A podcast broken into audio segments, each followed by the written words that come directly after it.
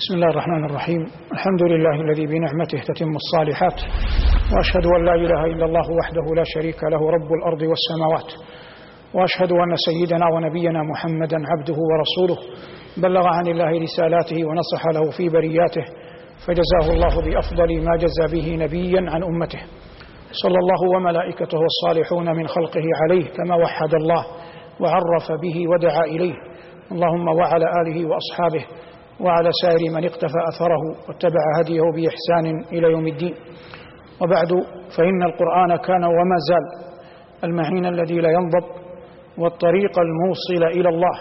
قال ربنا جل ذكره وتباركت أسماؤه: إن هذا القرآن يهدي للتي هي أقوم. وفي هذه الدروس المباركة في هذا الجامع المبارك جامع القاضي بمدينة الرياض، نستعين الله عز وجل في دروس متتابعة نبين من خلالها بعض مفردات القرآن والطريقة في التدريس في هذه الحقبة من تدريسنا. متعنا الله وإياكم متاع الصالحين. ستكون عن طريق المفردات المتقابلة أي الأضداد وما كان في معناها، فإن القرآن نثرت فيه معان عدة في طيات مفردات شبه متقابلة أو بعضها يمكن أن يطلق عليه أنه أضداد، مثل الفلاح والخيبة، القريب والبعيد، اليمين والشمال، الذكر والأنثى، العسر واليسر، وأضراب ذلك. وسنتحدث إن شاء الله تعالى غالبا في كل درسين متتابعين عن مفردتين متقابلتين أو متضادتين، نسأل الله جل وعلا التوفيق. وعنوان درس هذا اليوم: الفلاح والخيبة. فنقول مستعينين بالله جل وعلا: كلا من هاتين المفردتين وردت في القرآن، والفلاح يقابله الخيبة بنص القرآن. قال الله عز وجل: ونفس وما سواها فألهمها فجورها وتقواها قد أفلح من زكاها وقد خاب من دساها. فجعل الله عز وجل قوله وقد خاب مقابلا لقوله قد أفلح. والفلاح في اللغة الظفر وإدراك البغية، في حين أن الخيبة فوات المطلوب، وعدم إدراك البغية المطلوب يسمى خيبة. وقد قال عز وجل هنا: يقسم بالنفس البشرية ونفس وما سواها فألهمها فجورها وتقواها قد أفلح من زكاها. والأصل لقد أفلح، لكن اللام التي وهي واقعة هنا في جواب القسم حذفت لطول الكلم لطول الكلم كذا قال أئمة اللغة، ومن أشهرهم الزجاج، والزجاج إمام من أئمة النحو، كانت النزعة البصرية فيه أكثر من أكثر من غيرها، وقد عمر حتى نال حظوة عند المعتضد الخليفة العباسي، وله كتاب شهير اسمه معاني القرآن له كتاب شهير اسمه معاني القرآن. وقلنا إنه كان ذا حظوة عند المعتضد الخليفة العباسي، وكان ذلكم الخليفة يجري على الأدباء رزقا وعلى الفقهاء رزقا وعلى الندماء الذين يخالطونه رزقا. فكان الزجاج من علو كعبه في العلم وقربه من المعتضد ينال ما يناله الأدباء وينال ما يناله الفقهاء وينال ما يناله الندماء. والمراد أنه قال أن اللام حذفت هنا في جواب القسم لطول الكلام.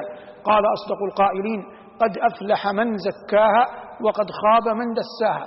والآية تحتمل معنيين: المعنى الأول قد أفلحت نفس زكاها الله، والمعنى الثاني قد أفلح من زكى نفسه بالإيمان والعمل الصالح. ولا بد من القول إنه هناك تلازم كبير ما بين هذين المعنيين، لأنه لا يمكن لأحد أن يعبد الله ويطيعه إلا بتوفيق من الله، وما يقال عن الأول يقال عن الثاني. قال الله عز وجل: وقد خاب من دساها، أي قد خاب من خذله الله جل وعلا وتركه، على المعنى الأول من قد أفلح من زكاها. وعلى المعنى الثاني يكون المعنى قد خاب من طغى ودس نفسه بالفجور، فجعلها لا تزكو ولا ترتفع إلى ما أراده الله عز وجل لها من خير فيما كتبه وشرعه لا فيما قدره، لأنه لا يقع في الكون إلا ما قدره الله تبارك وتعالى. والفلاح في اللغة كان وما زال مطلب الناس جميعا، كل يروم، كل يحاول أن يكون ذا فلاح. قال عبيد بن الأبرص في معلقته ومطلعها أفطر من أهله ملحوب، قال: أفلح بما شئت فقد يبلغ بالضعف وقد يخدع الأريب. وهذا البيت يعد عند صناع العربية مثالا في دلالة العقل والحكمة والتجربة، ويقولون إن سعيد بن العاص وهو أحد ولاة المدينة في زمن أمير المؤمنين معاوية رضي الله تعالى عنه، وقد كان سعيد هذا ممدحا كريما، حتى إنه لما أجدبت الديار في زمنه أنفق جل ما في بيت مال المسلمين ثم استدان حتى ينفع العامة. وعقلا ونقلا أقرب الملوك والسلاطين والأمراء والخلفاء من الناس هو أشدهم نفعا لهم، فكلما كانت عطايا ذوي الجاه، ذوي الإمرة، ذوي الخلافة، ذوي السلطان إلى الناس جميعا كان أقرب إلى قلوبهم من أن تكون عطايا لخاصة من لخاصة من حوله. فكان سعيد بن العاص واليا على المدينة وكان يحرص على هذا حتى كانوا شديدي الحب له. هذا سعيد بن العاص سأل الحطيئة الشاعر المعروف، قال له: يا حطيئة من أشعر الناس؟ قال: الذي يقول أفلح بما شئت. لأن الحطيئة شاعر، ففقه أن هذا البيت يجمع من المعاني ما لا يجمعه غيره، ويقصد الحطيئة بجوابه عبيد بن الأبرص. الذي يعنينا هنا بعد هذا التحرير اللغوي أن نعود إلى كلام رب العزة والجلال تبارك اسمه وجل ثناؤه. قال ربنا هنا: قد أفلح من زكاها وقد خاب من دساها. ففهمنا أن الكلمتين المفردتين متقابلتان. ثم نأتي للآيات في لقاءين متتابعين، هذا أحدهما التي ذكر فيها الفلاح وذكرت فيها الخيبة، فنفسرها مستعينين بالله تبارك اسمه وجل ثناؤه. قال أصدق القائلين: فمن ثقلت موازينه فأولئك هم المفلحون. فمن دلائل الفلاح وتحقيق المطلوب وإدراك البغية أن يثقل الميزان، فالعاقل التقي الذي يعلم أن هناك لقاء مع الله لا بد منه أعظم ما يسعى إليه ويسعى فيه ويجاهد نفسه به أن يسعى إلى أن يثقل ميزانه، فينظر في أقوال الصادق المصدوق صلى الله عليه وسلم ما الذي يثقل به الميزان. والذي يثقل به الميزان إما أن يقع عملا منك وفق الشرع، وإما أن تبتلى فتصبر وتحتسب فيثقل ميزانك بذلكم الصبر. فالأول ينقسم إلى قسمين: أقوال وأفعال. قال عليه الصلاة والسلام: والحمد لله تملأ الميزان. وفي الحديث: إن من أحبكم إلي وأقربكم مني مجلسا يوم القيامة أحاسنكم أخلاقا. قال بعدها: وليس في الميزان شيء أثقل من من حسن الخلق. فالمؤمن إذا عظم توحيده وخلصت سريرته ارتفع عمله، فإذا ارتفع عمله وقبل جعل ذلكم العمل في الميزان فكان ثقيلا فيه، وقد حكم رب العزة ولا معقب لحكمه. قال: فمن ثقلت موازينه فأولئك هم المفلحون. الضرب الآخر يبتلى العبد، فإذا ابتلي العبد وصبر واحتسب لفقد قريب أو لفقد مال أو لفقد جاه أو لفقد غيره مما لا يد له فيه، فإذا صبر واحتسب وعلم أن الأمور كلها بيد الله واسترجع، عاد ذلكم الشيء ثقيلا في ميزانه يثقل به الميزان، فيكون ذلك سببا فيكون ذلك سببا في الفلاح. فهذا هذه من الآيات التي ورد فيها ذكر الفلاح. ونفى الله جل وعلا الفلاح عن قوم، وأعظم من نفى الله جل وعلا عنهم الفلاح من كفر به وأشرك معه غيره غيره قال رب العزة: ومن يدعو مع الله إلها آخر لا برهان له به فإنما حسابه عند ربه إنه لا يفلح الكافرون. لا توجد حقيقة أعظم ظهورا وبيانا من حقيقة أن الله لا رب غيره ولا إله سواه ولا شريك معه. فإذا جاء أحد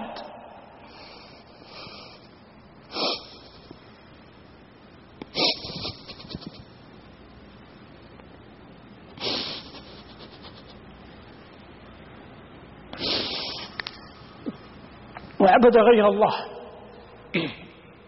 أو أشرك مع الله غيره،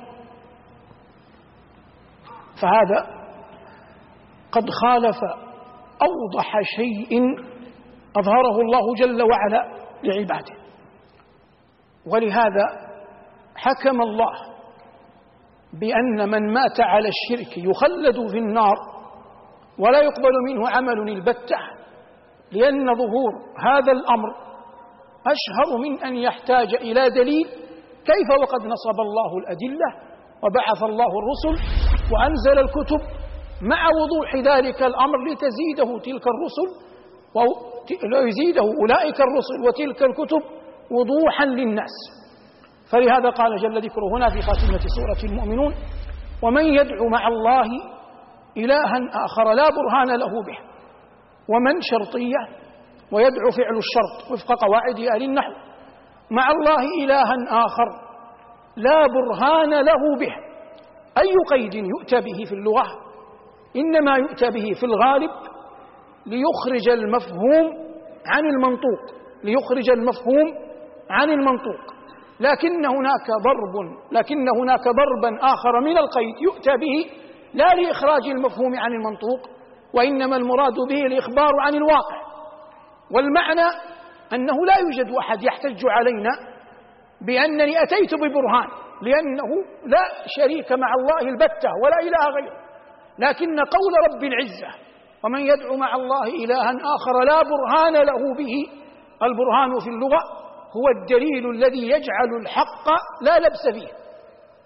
البرهان في اللغة الدليل الذي يجعل الحق لا لبس فيه، فيصبح المعنى هنا إخبار عما هو واقع الناس، إخبار عما هو واقع الناس، وليس المراد إخراج المسكوت عن المنطوق، وليس المقصود المراد إخراج المسكوت عن المنطوق، وإنما المراد إخبار عن واقع الناس. وإلا أي أحد يعبد أي إله يتخذه من دون الله لا برهان له به. قال أصدق القائلين: ومن يدعو مع الله إلها آخر لا برهان له به فإنما حسابه عند ربه. ثم بين الله جل وعلا كيف يكون ذلك الحساب، فجاءت الآية بالإخبار عن نتيجة الحساب، فقال ربنا: فإنما حسابه عند ربه. قال بعدها: إنه لا يفلح الكافرون. فقول الله جل وذكره لا يفلح الكافرون إخبار عما وقع من ذلك الحساب، إخبار بخاتمته، إخبار بعاقبته، إخبار بكنه، إخبار بنهايته. فلا يمكن، وهذا قول رب العالمين، أنه يفلح أحد أشرك مع الله جل وعلا غيره، فأخبر الله أن مصيره مآله عياذا بالله إلى النار.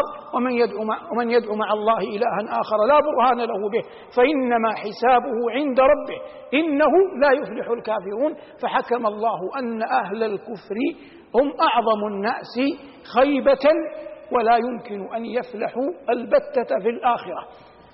قد ينالهم شيء من إدراك البغية في الدنيا، لكن ليس ذلك دليلا على رضوان الله جل وعلا عنهم، فإن الله يعطي الدين لمن يحب ولا يعطي الدنيا لمن يحب ومن لا, ومن لا يحب.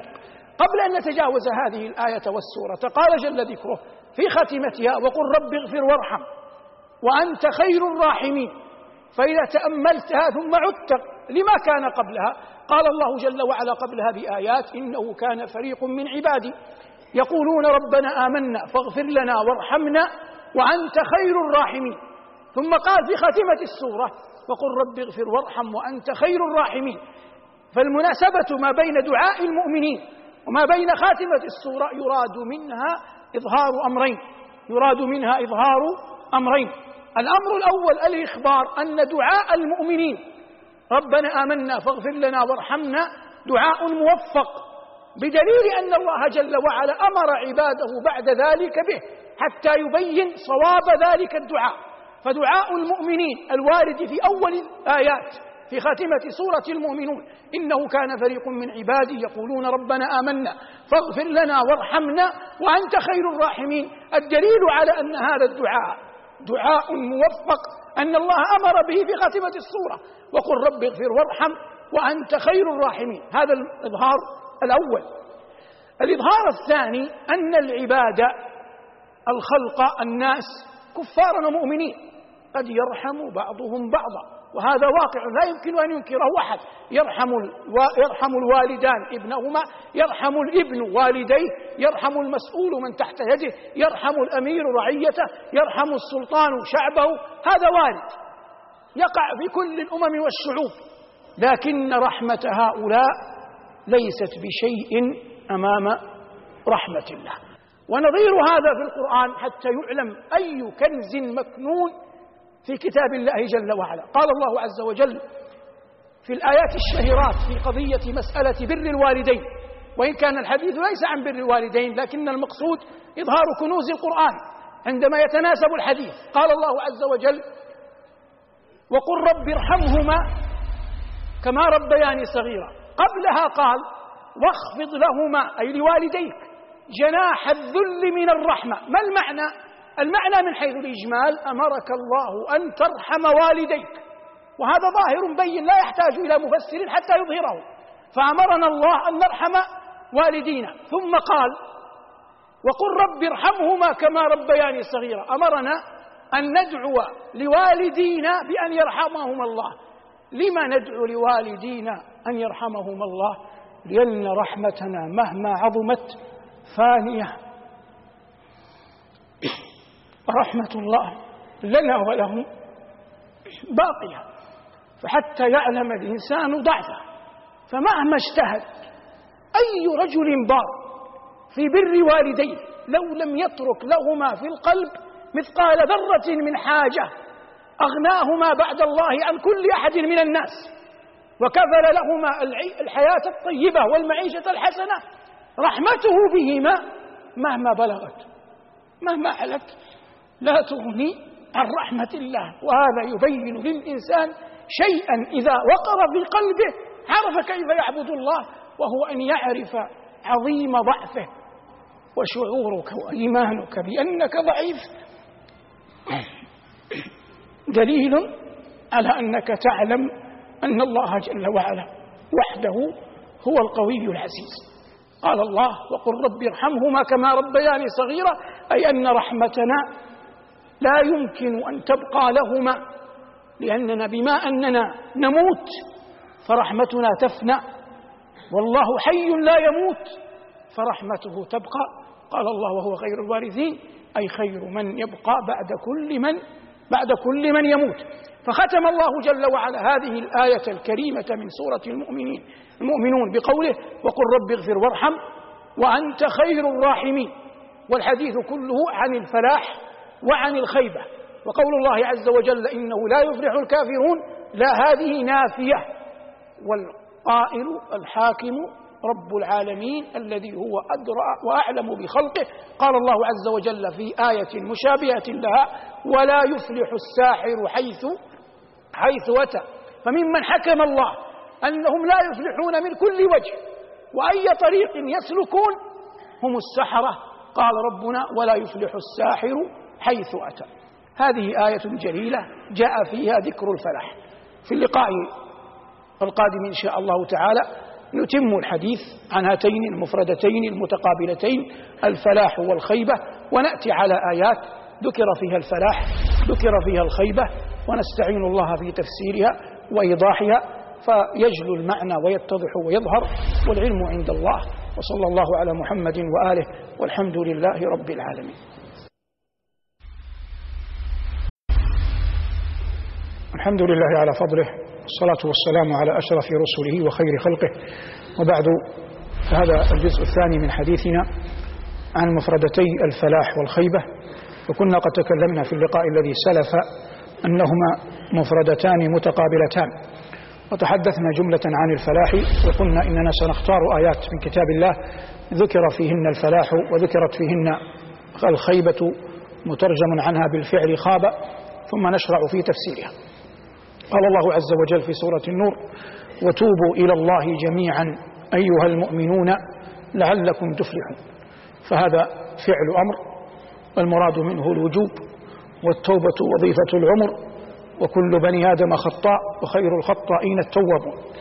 وبيان ذلك على النحو الآتي: الإعذار الاعتذار له ثلاثة أحوال له ثلاثة أحوال. أن يقول المعتذر لم أفعل. الحالة الثانية أن يقول المعتذر فعلت من أجل كذا وكذا، وهو ما يقول عنه العامة اللوم يبرر الخطأ. هذان حالان، وهذان الحالان لا علاقة لهما بالتوبة، لكنهما مندرجان في مسائل الاعتذار جملة، والتوبة نوع من الاعتذار. تبقى الحال الثالثة ولا رابع غيرها ولا رابع لها، وهو أن يقول فعلت وأخطأت وأسأت، فعلت وأخطأت وأسأت، أي يعترف بالذنب ثم يذكر ثلاثة معان جليلة. يقول بعد ذلك أقلعت، أي تركت الذنب، وندمت، أي على ما قد كان، وعزمت، أي ألا أفعل فيما هو في مستقبل أيامه. فإذا وقع من الإنسان أنه ندم على ما قد كان وعزم على أن لا يعود، وفي الوقت نفسه ترك الذنب ترك الخطيئة، فهذه ما يدل في غالب حاله إن صدقت نيته على أن توبته حسنة نصوح مقبولة عند الله جل وعلا برحمة الله جل وعلا وفضله. قال أصدق القائلين وتوبوا إلى الله جميعا، وقوله جميعا يدل على أن التوبة لا يستثنى منها أحد البتة، ولا يقولن أحد لي ولي من الصالحات. فالإنسان كلما كثرت إنابته توبته استغفاره إلى ربه دل ذلك على خوفه على وجله على حيائه من خالقه وربه وسيده ومولاه تبارك اسمه وجل ثناؤه. وهذا هو الذي ينبغي أن يكون شعار المؤمن في سره وعلانيته وفي ليله ونهاره. الآية الثانية لكن ليس فيها ذكر الفلاح، ذكر الفعل خاب، وقد بينا أن الخيبة مقابلة للفلاح. قال أصدق القائلين واستفتحوا وخاب كل جبار عنيد. واستفتحوا طلب النصر أو طلب دعوة، دعوا أن الله جل وعلا يفصل بينهم، ويسمى هذا في اللغة طلب الفصل. والآية نزلت في بعض كفار قريش على الصحيح، قال عز وجل عنهم واستفتحوا، لكن أهل التفسير يقولون إن العبرة بعموم اللفظ لا بخصوص السبب، وإن كانت القاعدة ليست على إطلاقها لكنها تجري في كثير من الأمور. قال رب العزة هنا واستفتحوا ثم عقب بقوله جل ذكره وخاب كل جبار عنيد. معنى خاب خسر ولم يظفر ببغيته ولم ينل مطلوبه ولن ينال مطلوبه. فكل جبار عنيد رب العزة يقول محال أن ينال الجبار العنيد مقصوده ومطلوبه ولو امتدت به الأيام، كما هو مشاهد في بعض أحوال طغاة هذا الزمان، لكن المراد بالعاقبة بالخاتمة بالمآل. قال أصدق القائلين واستفتحوا وخاب كل جبار عنيد. كل من ألفاظ العموم، بقينا في الاسم جبار.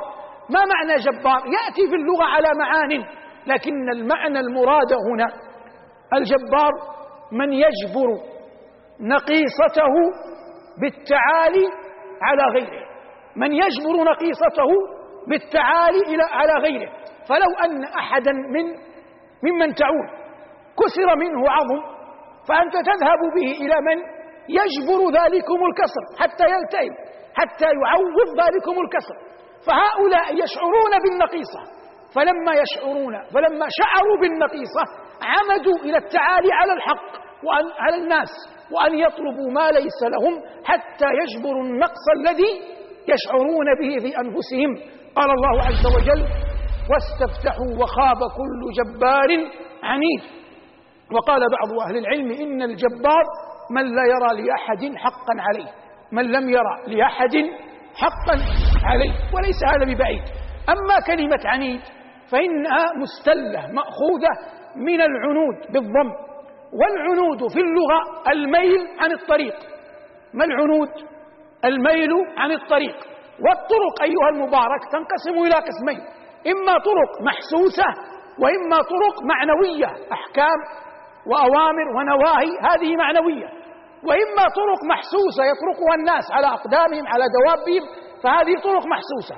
فإذا كان الإنسان يمين يحيد عن الطرق المحسوسة، هذا في اللغة يسمى العنود بالفتح، يسمى العنود ذكرا كان أو أنثى.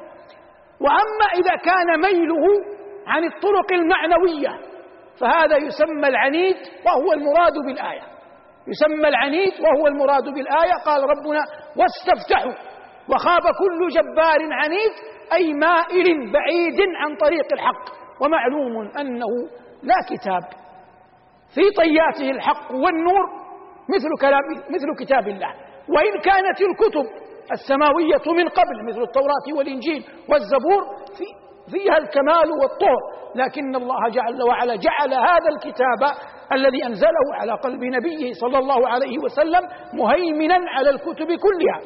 قال ربنا هنا واستفتحوا وخاب كل جبار عنيد. وقد دل القرآن على أن الإنسان ينبغي أن ينأى بنفسه أن يكون جبارا، لأن الله جل وعلا ذكر صفات إما ذمها وإما مدحها، إما ذكرها وصفا لمن أبغضهم وإما ذكرها وصفا لمن أثنى عليهم. فإذا ذكر الله الوصف لمن أثنى عليه تعلقنا بتلك الصفات، وإذا ذكر الله ذلك وصفا لمن أبغضهم نأينا بأنفسنا عن تلكم الصفات. قال الله عز وجل عن ابني الخالة يحيى بن زكريا وعيسى بن مريم في سورة مريم في آيات متتابعات ليس بينهن إلا قليل من الآيات، قال عن يحيى ولم يجعلني جبارا عصيا، وقال بعدها عن عيسى ولم يجعلني جبارا شقيا. فنفى الجب الجبروت، نفى التجبر والتعالي عن على الناس، نفاه عن يحيى ونفاه عن من ونفاه عن عيسى، وهما من كرام خلقه وخيار رسله. لكن بعض أهل العلم يقول إن هناك كنزا دفينا في الآية، وهو أنه ورد أن النبي صلى الله عليه وسلم أنه قال ما من أحد إلا وعصى أو هم بمعصية إلا يحيى بن زكريا. فالمشهور والعلم عند الله أن هذا العبد الصالح لم يعص الله قط، ولهذا قال الله هنا عنه يا يحيى خذ الكتاب بقوة وأتيناه الحكم صبيا وحنانا من لدنا وزكاة وكان تقيا وبرا بوالديه ولم يكن جبارا عصيا. أنا قلت في الأول لم يجعلني سبق لسان. فالمقصود نفى الله المعصية عن من؟ عن يحيى. لما ذكر عيسى بن مريم لم ينفي المعصية وإنما نفى الشقاء، فقال الله جل وعلا عنه وبرا بوالدتي ولم يجعلني جبارا شقيا. ولا يدل ذلك على وليس بذلك أن عيسى عليه السلام كان عاصيا محال، هذا نبي له مقام رفيع، لكن المراد قد يقع من عيسى خلاف الأولى، قد يقع من عيسى خلاف الأولى مما هو مناسب لحال الأنبياء. لكن يحيى ظاهر ما أقوال أهل العلم، ظاهر ما بأيدينا من الآثار أن الله حفظه من ذلك كله لحكمة أرادها. إلا أنك ينبغي أن تعلم أن يحيى لم يعمر، قتل وهو شاب. والمراد بيان أن هذه الصفات نزه الله جل وعلا عنها خيارا من الخلق. قال ربنا هنا واستفتحوا وخاب كل جبار عنيد. من الآيات التي ورد فيها ذكر الفعل خاب، ذكرها الله جل وعلا في سورة طه لما ذكر ربنا نبأ موسى وهارون مع فرعون وقومه ومع السحرة. فالسحرة جاءوا بالعصي وموسى عليه السلام جاء بالعصا، وحاول موسى عليه السلام أن يبين لفرعون أن هذه العصا إنما تنقلب حية لأن الله أمرها، لأن هناك سحر خفي ولا شيء مخبأ. لكن ذلكم اللعين جعل هذا الكرامة من الله التي أتاها نبيه، جعلها وما يقع من السحرة شيئا واحدا. فلما علم موسى أنه لا سبيل إلى إقناع فرعون حاول أن يقنع السحرة، فلما تحاور مع السحرة حذرهم من أن يصنعوا صنيع فرعون، فلما حذرهم جمع لهم ما بين الترغيب والترهيب وحذرهم من أن يعصوا الله، فقال فيما قاله لهم قال موعدكم يوم الزينة وأن يحشر الناس ضحى.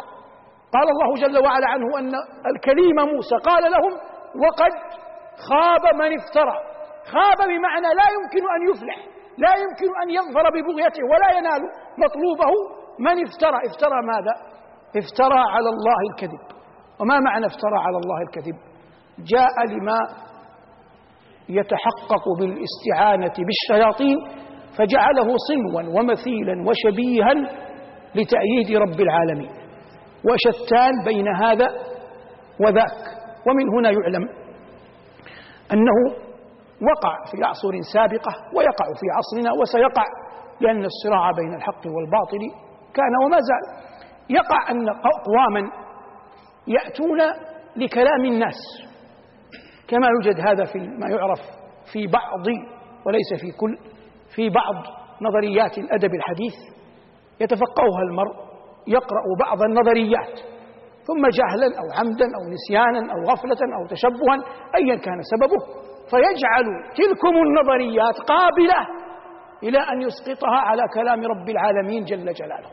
وظهر في عصرنا من ألف كتبا وسمي مفكرا في شتى دول العالم شرقيه وغربيه، من يأتي للقرآن ويريد أن يأتي بالنظريات الأدبية البشرية، فيريد أن يتعامل مع القرآن بوفق هذه النظريات.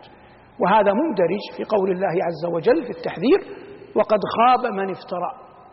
ومن علم عظمة الله علم عظمة كلامه، ومن علم عظمة كلام الله لم يقع في خلده البتة أن يجري أقوال البشر على كلام رب العالمين تبارك وتعالى. وقد مر معنا في دروس سلفت أيام خلت أن الله جل وعلا مما قاله في حق الوليد بن المغيرة أنه قال: إن هذا إلا قول البشر، إن هذا إلا سحر يؤثر، إن هذا إلا قول البشر.